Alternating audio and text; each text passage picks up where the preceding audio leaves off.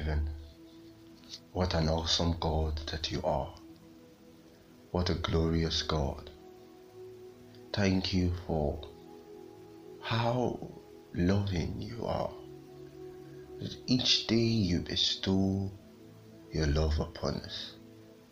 That as your word declares, you, de- you give sleep to those whom you love. Thank you for giving us a good sleep. Thank you for giving us life this morning. For in the midst of your life, we have hope that your plans for us are not over yet, and that you still have the ability and the willingness to lead us to an expected end. So, dear Father, we pray that may the words of our mouth and the meditation of our hearts be acceptable in your sight this day, even as we experience your blessings. In Jesus' name, amen. Good morning, friends. We're going to be looking at a conspiracy today.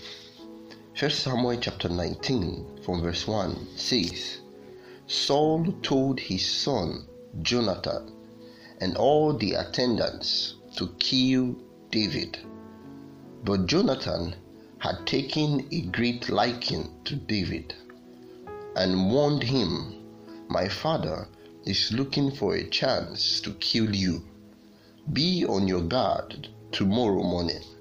Go into hiding and stay there. In today's passage, Saul tries to kill David. Now, this isn't the first time that Saul had attempted to kill David.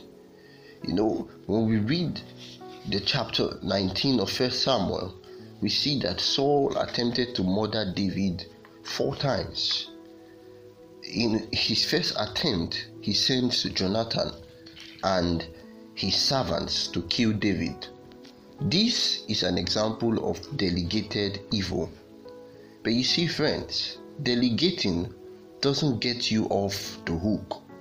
In delegating the evil, Saul is just as responsible as if he had did the deed himself.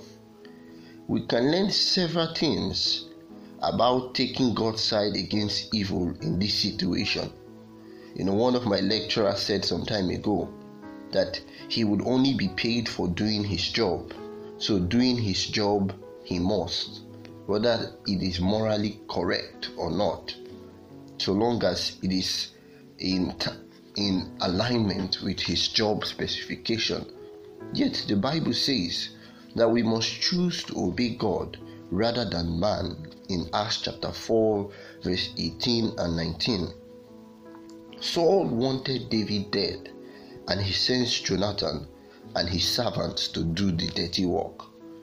So, if you are Jonathan, I ask, what would you have done? Saul's the king, and you're supposed to obey your king. Not only that, Saul was also he, Jonathan's father, and you are supposed to obey your father. The Bible says, children, obey your parents. But sometimes we forget that it says in the Lord. So, what do you do when someone in authority over you tells you to do something that is clearly against God's commands, that is clearly against the principles of the Bible? The Bible's answer to this question is very clear. Because even though the Bible tells us again and again that we are to obey authority or those in authority, because authority is from God, it says we are to obey an higher authority of God Himself. And thus, Acts chapter 4, Acts chapter 5, 29 also becomes pivotal. We are to obey God rather than man. Henry David Thoreau, in his famous essay on civil disobedience, wrote Under a government which imprisons any unjustly, the true place for a just man is also a prison. So, when the laws of a nation are unjust, the right place for a just person to be is in jail. It is the same for us Christians when someone in authority tells you to do something against God. Friends, we must obey God rather than man. Saul tells Jonathan to kill David, and Jonathan rightly refuses. instead of blindly following others. Jonathan takes God's side against evil and obeys God rather than man. Two days ago, friends, we saw that an unjust law is no law at all. And yesterday we discovered that if we love our neighbors as ourselves, if we agape them like Jonathan did to David, we would always seek their good, even when it goes against human laws. Jonathan could have refused to kill David and just left it at that. But you see, Jonathan took that next step and reached out to David and warned him as well. We've already seen Jonathan's covenant friendship with David back in chapter 18. Here, Jonathan is true to his commitment, and even though Jonathan is next in line to the throne, he protects David, who is destined who is destined to take his place. You see, Jonathan not only refused evil, he puts his plan into action. He warns David about Saul. He tells David to hide in the field, and Jonathan will go out with Saul close to him and question Saul further so that he will fill David in on the details and the plots to kill him. You see, friends, it is not enough to make a mental or verbal assent against evil and remain passive. Napoleon Bonaparte was right when he said, The world suffers a lot, not because of the violence of bad people, but because of the silence of the good people. Jonathan takes an extra step here. Not only does he refuse to kill David himself, and not only does he even warn David of Saul's intention, Jonathan also puts himself at risk by confronting Saul. And at a point, the father also tried to kill him by throwing a javelin on him. And he gives Saul three reasons not to kill David that David is innocent, David has been a great benefit to Saul, and that Saul was committing a serious sin. Jonathan was persuasive and even tried to win over his father. This is a position every Christian should take when faced with authorities or personalities that are going against the commands of God. We must take the position that seeks to win, that seeks to redeem instead of destroy. We must seek revival and not revolutions. In searching the scriptures, friends, in reflecting the words of life, let us consider it as the voice of God to the soul.